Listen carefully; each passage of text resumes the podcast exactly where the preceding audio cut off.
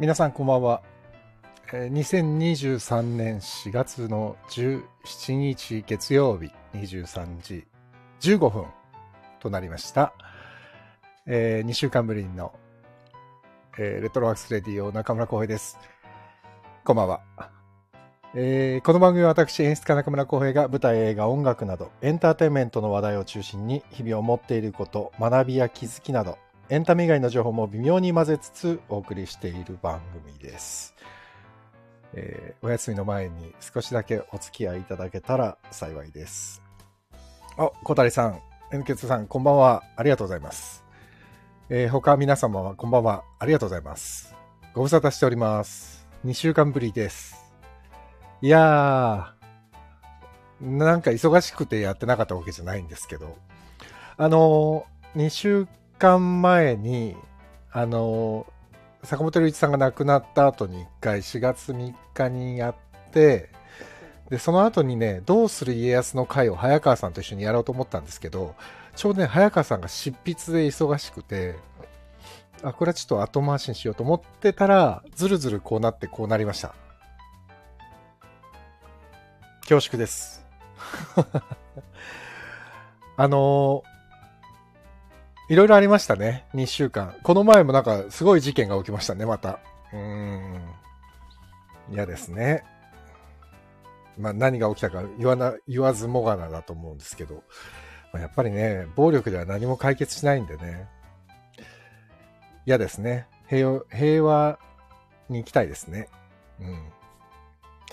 さて、えーと、そう、この前、先週だったかな先週ね、また、あのー堀田くんが、俳優の堀田勝くんが、えーこのスタンド FM のオフ会というか、宴を開いてくれまして、あの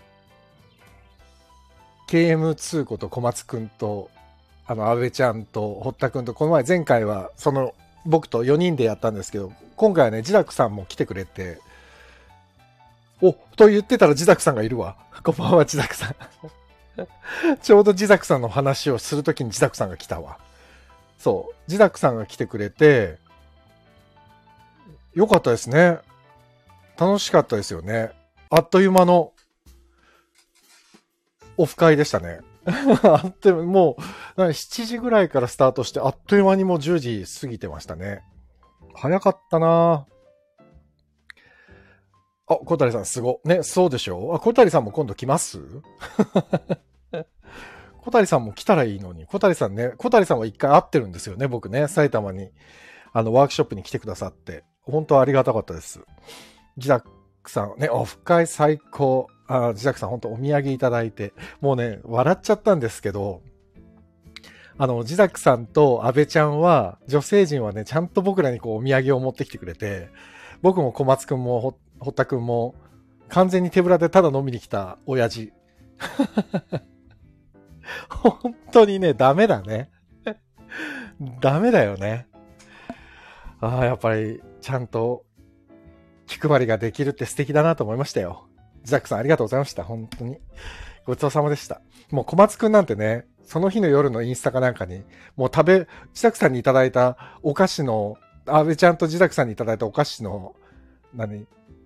食べ終わった箱たちを散乱させてる写真の載っけてましたね。美味しかったっつって。でも美味しかったです。えー NK2 さん、小松さん、元気そうでしたか？もう小松くんはね、先々月、2月にやったオフ会の時も、この前も、もうとにかく元気ですよ。バリバリ仕事してますね。超元気です。超元気。そうなんですよ。小松くんね。小松くんに関して言うと、まあ、ジダックさんと小松くんは、えっ、と、僕がだからスタンド FM 始めた当初からの友達なんで。で、会ったのは、えっ、と、初めてちゃんと会ったのは、この前の2月なんですよ。顔を合わせたのが。そう、ジダックさんもちゃんと会ったのは2月なんですよ。だから、もう、まあコロナ、コロナ禍っていうのもあったんですけど、3年ぐらいね、かかりましたね。皆さんとお会いできるまでにね。まあまあ嬉しいですね。こうやって。なんて言うんだろうね。皆さんそうだと思うんですけど、自分の仕事関連とかね、あの、近所の人とか以外で、なかなかこうやって出会ってっていうことはないじゃないですか。いいですよね。だから、仕事でもなく、あの、よく頻繁に会うっていう感じでもなく、なんか程よい感じがいいですよね。たまに会って、近況報告して、あの時はこうだった、ああだったって、そのラジオで配信した時の話をするみたいなね。すごい新鮮ですよね。えー、小谷さん、え、行きます？え、来てください。あ、あの、堀田くんが、あの、総責任者なんで、堀田くんに伝えておきます。もうね、小谷さんも長いですよね。実はね。何気に。随分と。そう。小谷さんがだって、アニメ、アニメじゃないよ。あ、イラスト描きたいんですよ。みたいな話をしてたら、もう今、本当にイラストですもんね。すごいですよね。頑張ってくださいとか言ってた記憶あるもんな、俺。いやー、本当に。なんと多い、ね。人生って面白いですね。あ、自宅さん、本当にすいません。いいんです、いいんですって。もうごちそうさまでした、本当に。坂本さん、来たいって言ってました。本当？坂本さん。坂本さんも何気に長いな。ああ、堀田くんに伝えなきゃ。あの、堀田間くんは、自分でも言ってましたけど、そこまでね、スタンド FM の中でもこう、し、あの、友人が増え、何、広がってないとは言ってたから、ほら、彼はね、ピンポイントで仲良くなる人なんでね。だから、でもね、多分ね、彼の場合は、堀田くんは本当に、えー、僕より相当レベルの高い社交性を持ってる人なんでね。本当に素晴らしいですよ。だから彼だったらきっと全ての人を受け入れてくれるでしょう。ということで幹事の堀田間くんにちょっと言っとこう。あ、そうそう、サンキュービーバーも出られてるんですよ、堀田くんは。あの、第4話に。あの、酒屋の、酒屋っていうか、あの、お酒の作り、あの、酒造の息子で、ダメ息子で出てますね。あの、お父さん役の方とね、本当に似てんじゃねえかっつって、結構撮影現場で話題になった。えー、ロックさんこんばんは。ありがとうございます。そうなんです。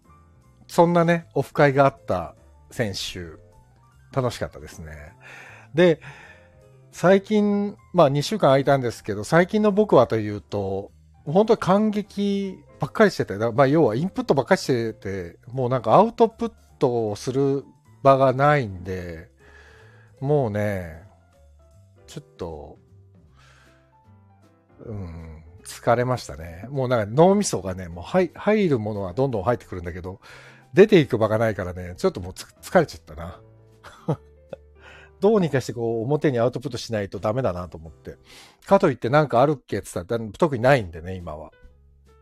うん、もうちょっとしたら稽古が始まるんで、うん、と言ってもまあまあ、ね、出演するわけじゃないんでね、ちょっとどうしようかな。どどうやってこれを表に出していこうかと思って。まあでもとにかく芝居ば、芝居と映画ばっかり見てるんですよ。で、もう、あれですよ。お財布が大変です。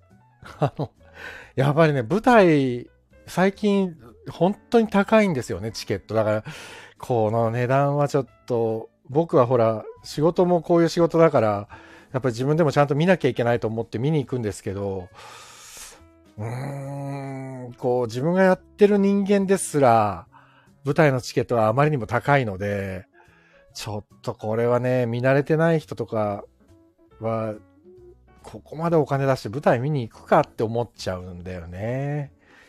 だからちょっともうちょっと、まあね、日本全体の物価が上がってるっちゃ上がってるんですけど、娯楽の値段まで上がっちゃうともうちょっと地獄ですね。こうなると。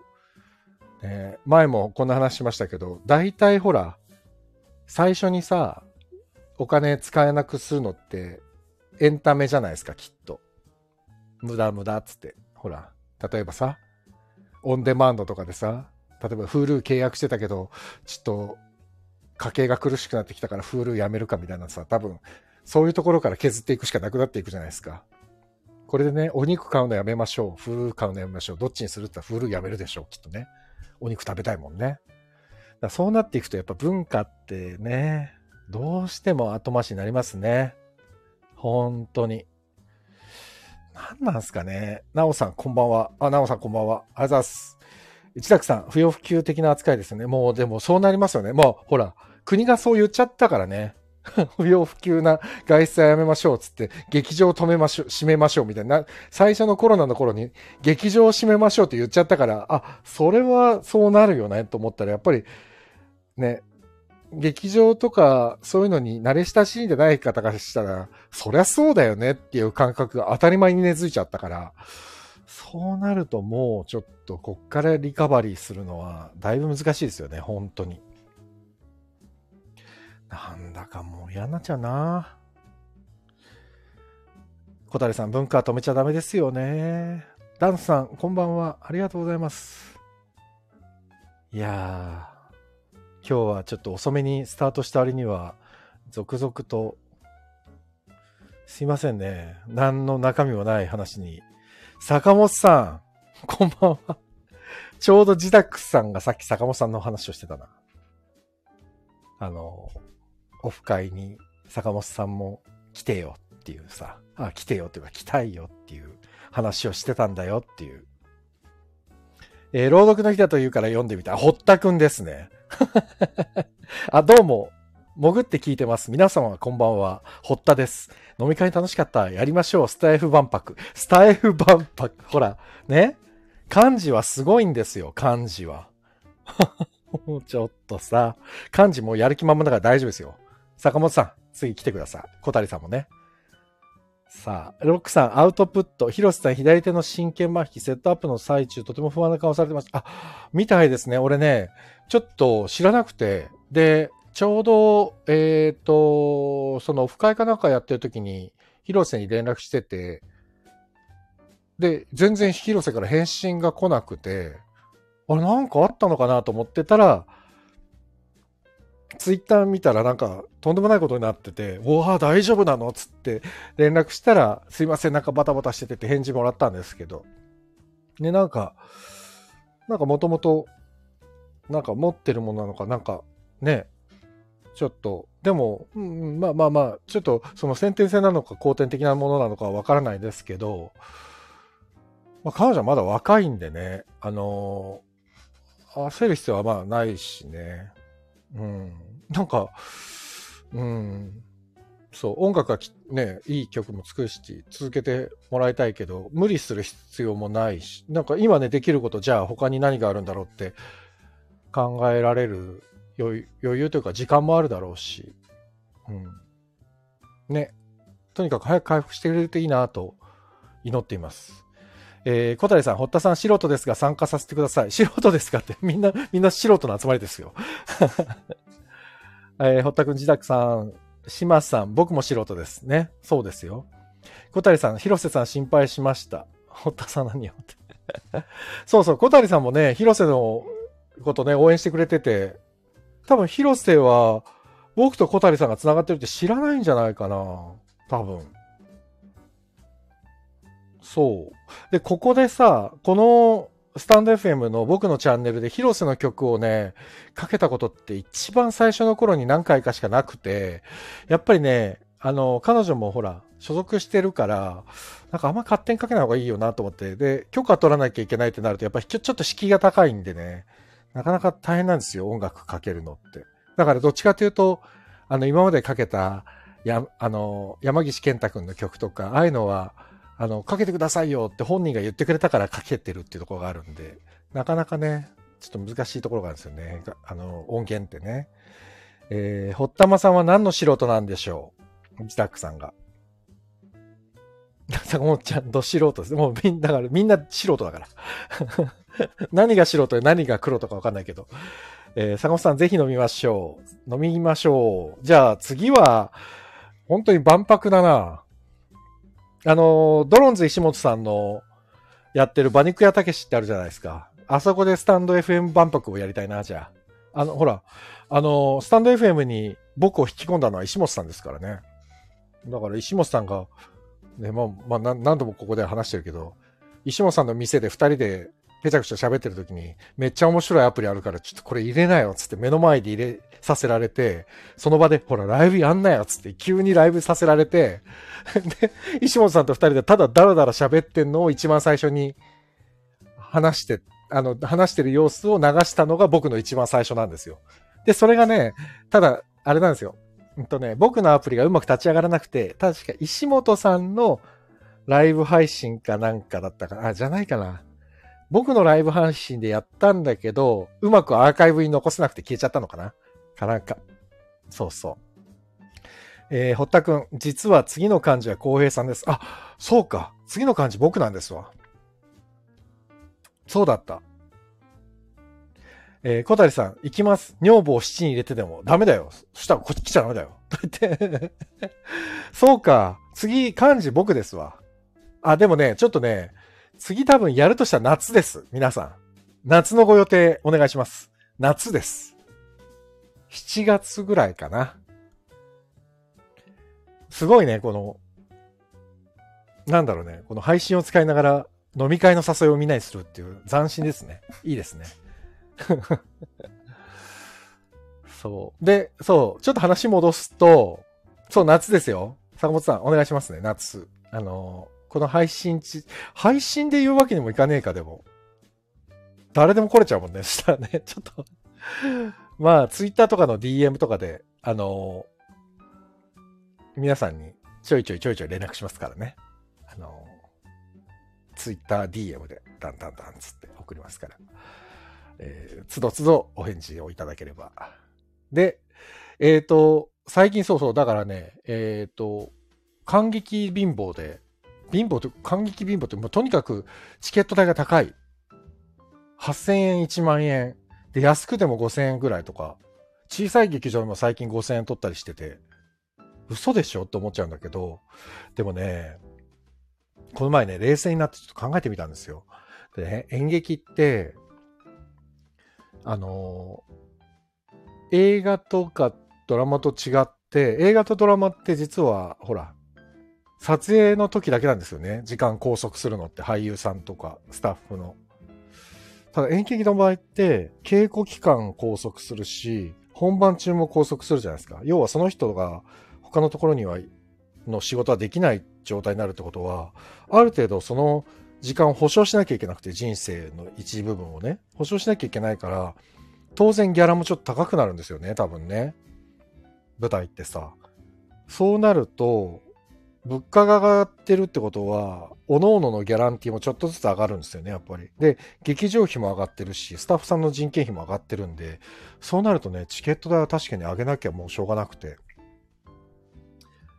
ね、3000円？チケットが例えば3000円で、300人入ったら、300人はちょっと少ないな。チケット3000円で、うん、500人お客さんが入ったら、売り上げ150万でしょ？そこでもいやらしい話ですけど、150万の売り上げがあるんですね、チケット売り上げが。150万ってね、劇場を1週間借りたら多分こんぐらいいっちゃうんですよね。ってことはもう人件費が出ないってことなんですよね。怖いですね。そうなるとチケット3000円じゃ絶対できないから、チケット5000円にするじゃないですか。チケット5000人でまあ、500人お客さん入ったら250万円。これやと、スタッフさんとキャストとの人件、あ、でもそれは足りないか。全然足りない。劇場費と大道具費とか、そういう作るこの概算でこんぐらい、もうちょっとかかっちゃうな、でも。これ足りないんだよな。って考えると、実はチケット代を3000にしようか5000にしようか、500人ぐらい入っただけだと、もう大赤字なんですよね、舞台って。そう。だから、そう考えるとチケット代が上がっていくのはしょうがないなと思うんですけど、でもね、ちょっと今日のタイトルで責任と文明と芸術とって書いて、まあ責任とって話になると、あ、ゴリさんこんばんは。あ、ゴリさんもね、演劇プロデューサーだからもうお金の計算が大変だと思うんですけど、そう。チケット代が最近高いよねっていう話を今してんですけど、こうやって、その、なんていうの？なんだっけ？その、いい、まあ作品最近よく見に行って、でもね、最近見に行った後、小松座のきらめく星座、これ井上久志さんの本で、えー、素晴らしかったですよ。素晴らしかったの。本当にね。で、その後見に行ったのが、下森さん、まあ、いつもお世話になってる下森老婆さんの作演出で、龍山寺事務所、龍山寺さんとこね、龍山寺事務所の気分歌り沖縄1945っていうのを見に行ったんですよ。で、これね、日本とも本当に素晴らしかったもうびっくり、もう本当に良かったんですよ。で、小松座なんて3時間ですよ、作品。でも全然大丈夫だった、3時間でも。本来だった芝居なんて1時間半ぐらいで終わりたいぐらいなんですよ、本当は。だって生で見ててさ、2時間も3時間もやっぱ見てるのすごい、これ見る方もエネルギー使うからね、なかなかしんどいんですけど、でも小松座の3時間は全然良かったですね。で、龍山事務所のキム・ウンタリももうとにかく素晴らしくて、一瞬で2時間が終わったんですけど、で、このね、ただすっごい良質なお芝居、両方とも。で、チケット代はで、まあ、まあ、小松田さんはその、それなりにするんですけど、龍山事務所は、それこそ4000円とかですよ。4500円とかね。で、雑数なりて下北沢でやってて、で、まあ20人近くキャストが出てて、で考えると、これ相当劇団としては大変なはずなんですよ、公演打つの。ただ、例えば龍山事務所に出てた若い俳優さんたちは、これ、まあ本当にこれはダメなんですけど、ある程度お金にならなくても、プライスレスなお金に変えられがたい技術だったり、人脈だったりが多分作れるような作品なんですよ。作品のレベルがすごい高いから。だから多分、いろんな人見に来るだろうし、で、僕も見に行った日、龍山事務所見に行った日は目の前が、もと、もともとの劇作家協会の会長の坂出坂出洋二さん、あの林行軍のね、坂出洋二さんっていうすごい有名な劇作家さんが見に来てたり、まあ当然、龍山寺事務所っていうだけあって、結構その演劇界で有名な人はどんどん見に来るわけですよ。だそうなると、ある程度仕事にこう繋がっていくかもしれないじゃないですか。そうなると、ある意味ね、人件費っていうのは、例えば、ちょっと安くなっちゃってても、あ、それに変え難い何かが得られるかもしれないと思うと、ちょっとそれは、それでいいと思うんですよ。ただね、これはね、僕も本当に山ほど最近見てるじゃないですか、舞台をね。そうするとね、これね、ここだけの話ですよ。小さい子でしか言えないけど、たまにすごいつまんない芝居に当たるわけですよ。とってもつまんない芝居にね。でもすごいお金こっちは出してるわけですよ。すっごい額出して見に行って、すっごいつまんない時あるんですよ。で、そのつまんない時に限ってね、すっごい、その、なんていうかな、年配の演出家だったり、脚本家だったり、年配っつってもまあ僕と同世代だったりとか、まあわかんないです。いくら、いくつか知らないから。でも絶対結構上な方が演出やってて、結構20代の前半の若い子とか出てたりする芝居とか結構あるんですよ。つまんないのに。つまんないのにって言っちゃうまずいけどね。あ、でもつまんないのに。言っちゃうけど。もうどことは言ってないからね。あの、僕が何見たかとか遡って調べないでくださいね。これいつの話か言ってないですからね。最近かもしれないし、ずいぶん前かもしれないしね。小さい声で超拡散何回も言ってる。でも全然、ほんとちっちゃい声でもう何回も言わないですよ。本当に超つまんないのがあるんですよ。超つまんないのが。でね、あの、でも、俺ね、そういう時に、チケット代に関して言うと、もう自分で選択して見に行ってるから、もう文句は言えないなと思うの。だって5000円だろうが6000円だろうが自分でそれ見に行くって決めて行ってんだもん。でもしょうがない。もうそれはまああるし、ドブに捨ててるようなもんだけど、でも自分はこういう作品は作らないようにしようっていう学びもあるわけですよ。これは言っちゃいけない。ここに行っちゃいけないなみたいなのあるわけ。で、だからそういう意味では勉強代って思えば 本当は嫌だけど、まあいいとしよう。いいとしよう。でも、100歩譲って。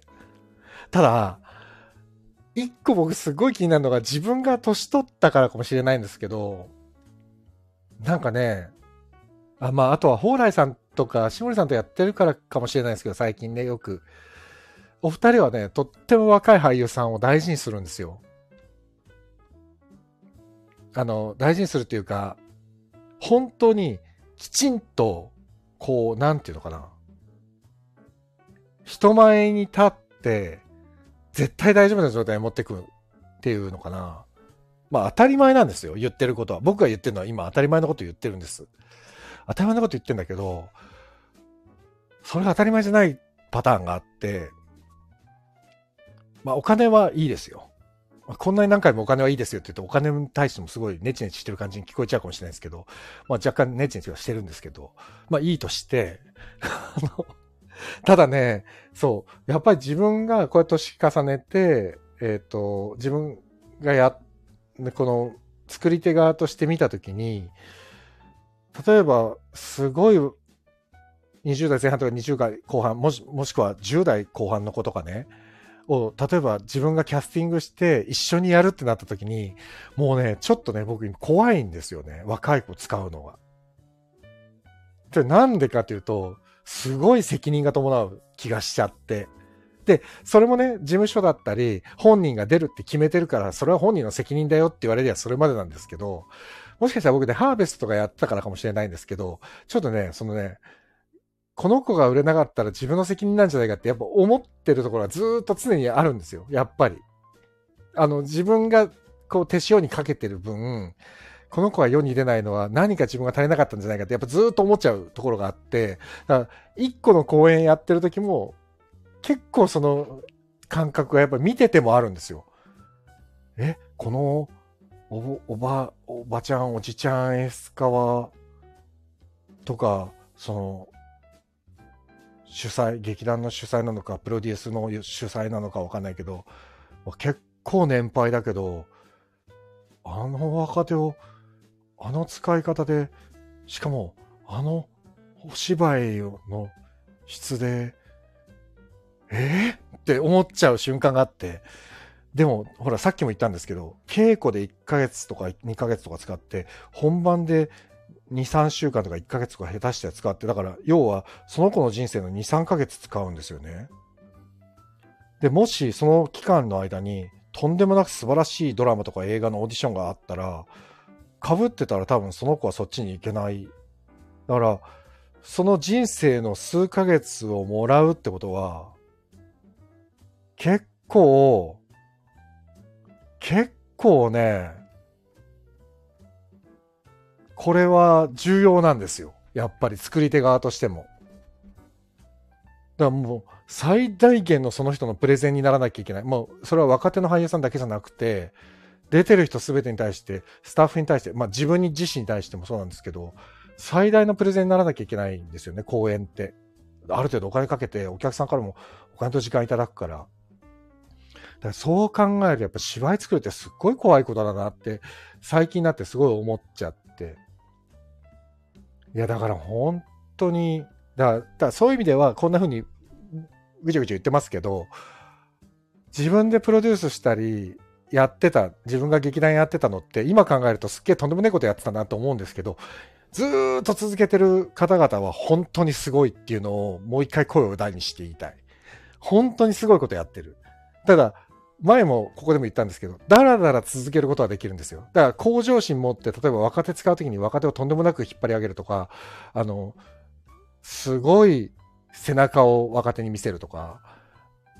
で、ほら、最近パワハラ問題があるから、いじめるみたいなのは絶対僕はダメだと思うんだけど、いい演出家だったらきっときちんと言葉使って、あの、作品の質を上げながら、あ、ほら、稽古で演技レッスンなんてする必要はないんですけど、稽古の、その、ダメ出しと言われる、その、アドバイスというか、それを使って役者を一番いいプレゼンの状態に引っ張り上げていけるっていうのが、きっといい状態なんだろうなと思って、そう考えると本当に自分はそれができてたんだろうかとかね、やっぱりね、あの、間が空いちゃうと考えちゃいますね。そう、それをね、最近すごい感、その感激を繰り返していることによって、わあ、この作品に出たいと思う子はいくらでもいるだろうなって思うと、やっぱりそれは、すごいトータルバランスがすごい良かったりする。ただ、はあ、これもうちょっとこの子たちがこう、もう少しもう2、3段レベルが上だったら、もっときっと演出家が狙ってた作品になってたんだろうなとかっていう作品もやっぱり何本もあって、それはでも演出家の責任でもあるし、本人のモチベーションの問題もあると思うんで、一概にそれは、あの、大人たちの責任とは言えないんですけど、ただまあ、モチベーションも含めてあげるのがね、カンパニー側っていうか主催側のも問題でもあるから、だからもう、こう、ね、こうやって分かります？今の僕の状態。アウトプットがないからね、インプットばっかりだからね、こうやって自分の中でね、すごいごちゃごちゃ消化しなきゃいけないから、どうしようどうしようって、悶々とする時間があるんですよ。特に、あの、超超つまんないやつ見ちゃった後とかはね、超つまんない時は考えちゃうんですよ。すっごい。超つまんない時はですよ。すっごい面白い時は、ああ、面白かったってなるけど、でもね、あ、でも、面白かった時もなるな。面白かった時にね、悔しいな。まあでもな、悔しいなってのともちょっと違うんだよな。最近もうなんか、なんだろうね。最近もう、あれかもな。本当に、もう二十何年もお芝居やってきちゃったかもしれないけど、超面白いなと思った時はね、昔はね、悔しいなと思ってたんですよ。くそ、これ作られちゃうと悔しいなと思ったけど、最近は、あ、これは俺には作れないなとか普通に思う。だから自分は自分で、ちょっと、自分は何ができるんだろうって冷静に考えなきゃいけないとかね、やっぱちょっと冷め、冷めてるわけじゃないんだけど、なんか考えちゃいますね。あ、いけないいけない。すいません。喋りに夢中なコメントを僕は拾えなくなるんだよね。えー、ロックさん、夢落ちと時間を遡って未来を改変する芝居はされた。えっと、これは何の話だ？をしてるんだ。ロックさんはちょっと、ちょっと、まあ、えっ、ー、と、ちょっとこの程度にしておきます。小谷さん、全然次元違いますが、新卒担当として純粋な気持ちで就職している若い子たちに責任を感じる。あ、でも、いやいや、でも本当にそういうことなんですよ。だから、これ、すごい難しいなって、本当に僕思ってて、そんなの30代の時に考えなかったんですよ。でも40代になって、まあ自分が劇団やってる時に、まあ、は、まあ特にやっぱりハーベストかな。あの、10代、20代の女の子たちと一緒にやってる時に、やっぱり、その、ある意味考えてたことが、年々肥大していくっていうか、ああ、今大丈夫かな。それこそ広瀬の怪我もそうですけど、気づいたとき、ああ、大丈夫かなって本当に、わーってなりましたもん。うん。まあ本人は多分全然知らないと思うけど、一人でね、親戚のおじさんのように、ああ、大丈夫なのかなと思って、思っちゃう。この親戚のおじさん感がなかなか拭えないですね、やっぱりね。えー、声小さい、やっぱり強調、超拡散。全然拡散してないです。もう世の中面白いもので溢れてるんでね。今日もね、天海祐希さんのドラマが始まりましたね。合理的にありえない。そなんで23時15分から始めたかっていうと、もうそれを見てたからですよ。単純にそういうことなんです。それを見てたからこうなったっていうね、ことなんですけど、面白かったですね。あの、トールさんと、中村トールさんと天海さんが、こう、ライバル関係っていうのが、広島ジャンゴを思い出してちょっと面白かったですね。懐かしい。で、それこそね、鈴木亮平さんの東京 MER も昨日か、スペシャルやってて、28日から映画が始まるってね。で、春ドラマも始まりましたよ。何見てます？僕はまだあんまりスタートしてないけど、ちゃんと見て、わ、これ面白いと思ったのが、あれです。えー、っと、ちょっと待って。あれあれ。あれ。ああ。あれ。あれあれあれあれあれあれ。えー、だが情熱はある。これ、ちょっとびっくりしちゃって。キンプリの高橋海人さんが、若林さんやってるの。若林さんをやってんだけど、喋り方っていうか声があまりにも似てて、あと春日さんの役の子、面白い。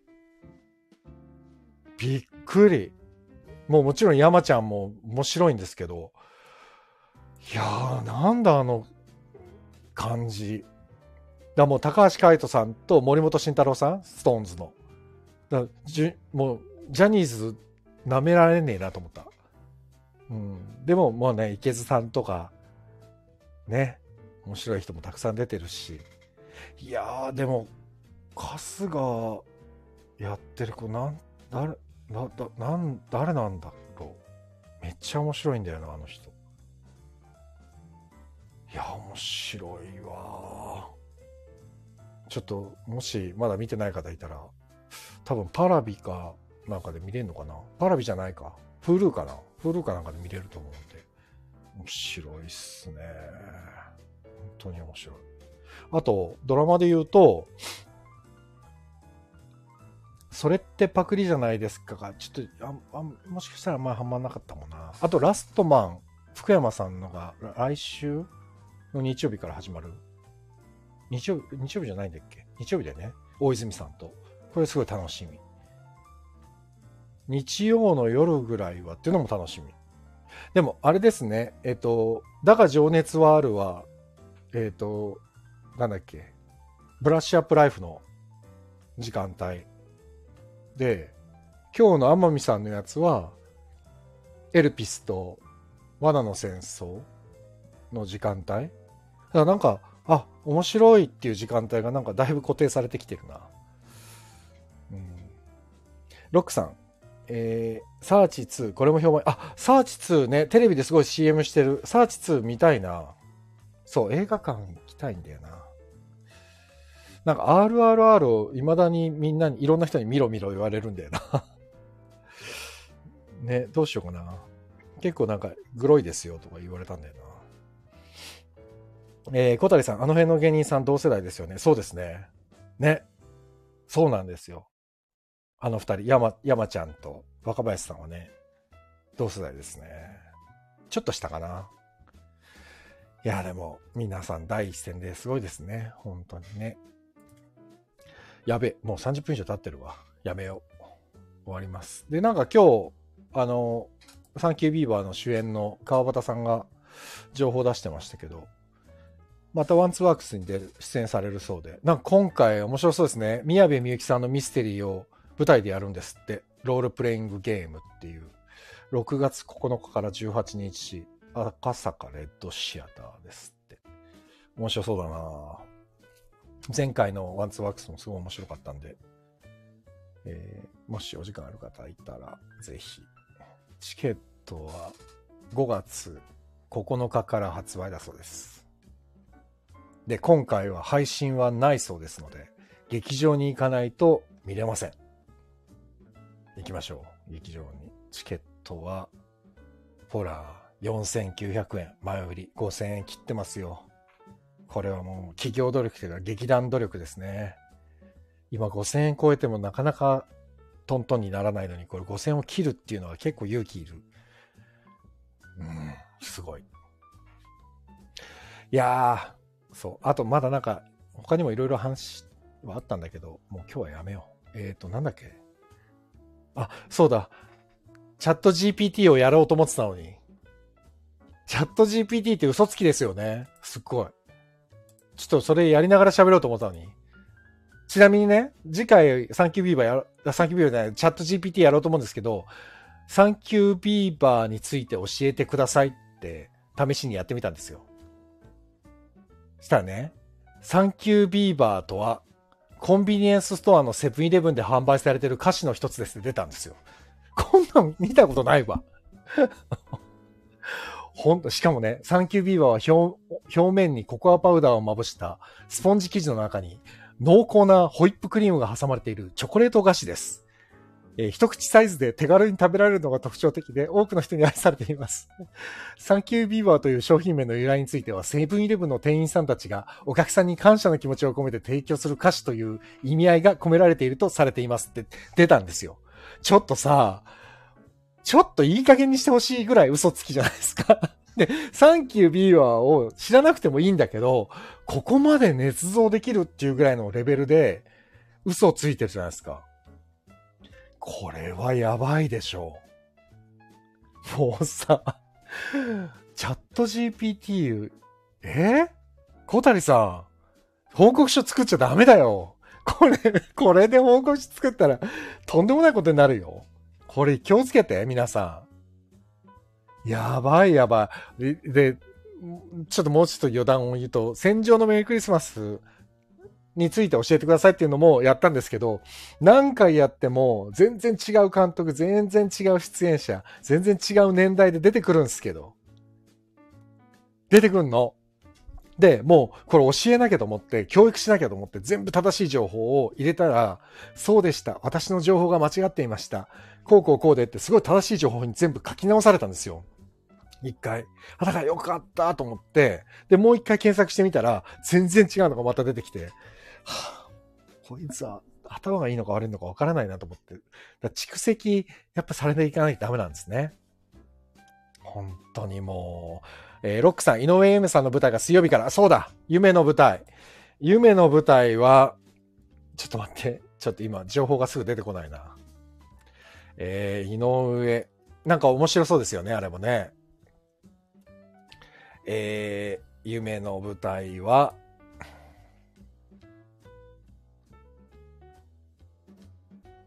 えーと、ちょっと待って、出てこねえな。しかも、ロックさん、井上夢さんじゃないですからね。松本夢さんですからね。追憶映画館。えー、4月19日から23日ですね。ほら、これもやっぱり全席自由で5000円です。自由席で5000円って昔なかったんですよ、絶対に。5000円以上取るときはね、指定席が多かったんだけど、5000円で自由席っていうのがなかなかやっぱりね、ハードル高いですよね。5000円出して早く行かなきゃいけないっていうね。場所はね、中目黒トライというところです、ね。なんか面白そうですよ、すごく。えー、ゴリさん、美味しそうだな。これ？サンキュービーバー？本当？勝手に作ってるよね。めただそう。自宅さんさ、これ、立ちが悪いのはめっちゃリアルなの立ち立ち悪くない？文章が全然おかしくないの。これでね、日本語がちょっとなまってるとかおかしかったら、あれって思うけど、なんかさ、日本語めっちゃ正しいじゃん。だから誰か打ってるみたいなんだよね。それなのにすげえ間違ってるってこれ、ほんとダメだよね。あ、やっぱデータは貯めて育てないといけないんですよね。でも、貯めて育てないといけないっていうのは、そんなの知ったことないよね。ジザックさん、最後知らんけどって書いてました。書いてなかったね。いいね、知らんけど。全部知らんけどって書いてあったら、あの、おもちゃとしてはありだね。でね、さっきの続きでもう一回ね、あ、これ、サンキュービーバーについて教えてくださいがよか、よくなかったんだなと思って、ミニドラマサンキュービーバーについて教えてくださいって書いたんですよ。そしたら次出てきたのはね、登場人物、田中さん、会社員30代男性、同僚20代男性、場面、会社って、脚本がバーって始まっちゃって、しかも全然面白くない 本が。なんだこの本っていう。会社を舞台にした。これはちょっとどうなんでも、まあ、台本が書けるっていう時点で、これ AI がやってんだと思ったらちょっとす、末恐ろしいですけどね、本当に。えー、小谷さん、散乱した文章を簡潔にしてというとちゃんとまとめてくれました。ああ、そういう使い方だったら正しいのか。なるほど、なるほど。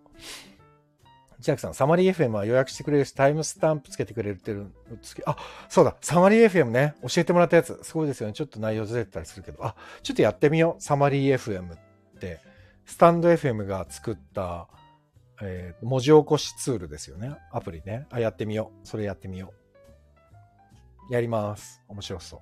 あ、ちょっと45分になっちゃいましたね。終わろう。いやー、エンディングだ。よいしょ。いやー、久しぶりにベラベラ喋りましたね。なんだかもう。あ、そうだ。それで、えっ、と、早川さんとどうする家康については来週やります。なんで来週はどうする家康と映画観覧があります。えーよろしければぜひお付き合いください。あとは特に言うことないです。今日はちょっとここになる瞬間が多かったんで、あんまり、あの、拡散しないように。いや、でも本当にいろいろ考えちゃうんですよ。もうマジで。そう。でも僕の近くにいる人たちは、すごいいいです。あのあ、これ言うとだんだんだんだん特定されていくな。僕の今まで関わってくれた人たちは、みんなすごいいいです。一生懸命だし、すごいいい感じなんです。やっぱちょっと、うん、どうなんだろうな。離れて、知らない人だからっていうフィルターなのかなわかんないけど。うん。ありがとうございます。これ何？何の俺なの まあ、マサルとかもそうだし、もう本当に僕の近くの人たちはもう皆さん素晴らしい。うーん。だだから逆に知らない人の作品見て、えこれなんでこんな感じなの？え、しかも若い子出てんじゃんって言って、ショックを受けちゃうことの方が多いかも。うん。だから小松田さんとか龍山事務所とか見ると、すごい浄化されるっていうか、いや、これだわーって思う。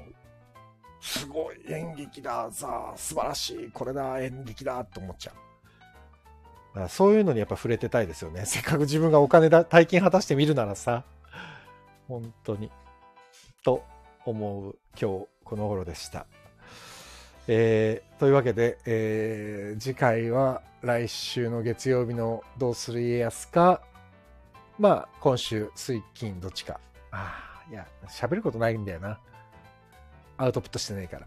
だからまあちょっと喋ること見つかったらやります。まあこのチャット GPT でやるかもしれないです。水曜か金曜に。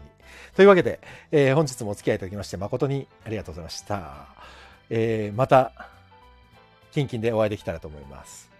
それでは皆様おやすみなさい。ありがとうございました。さようなら。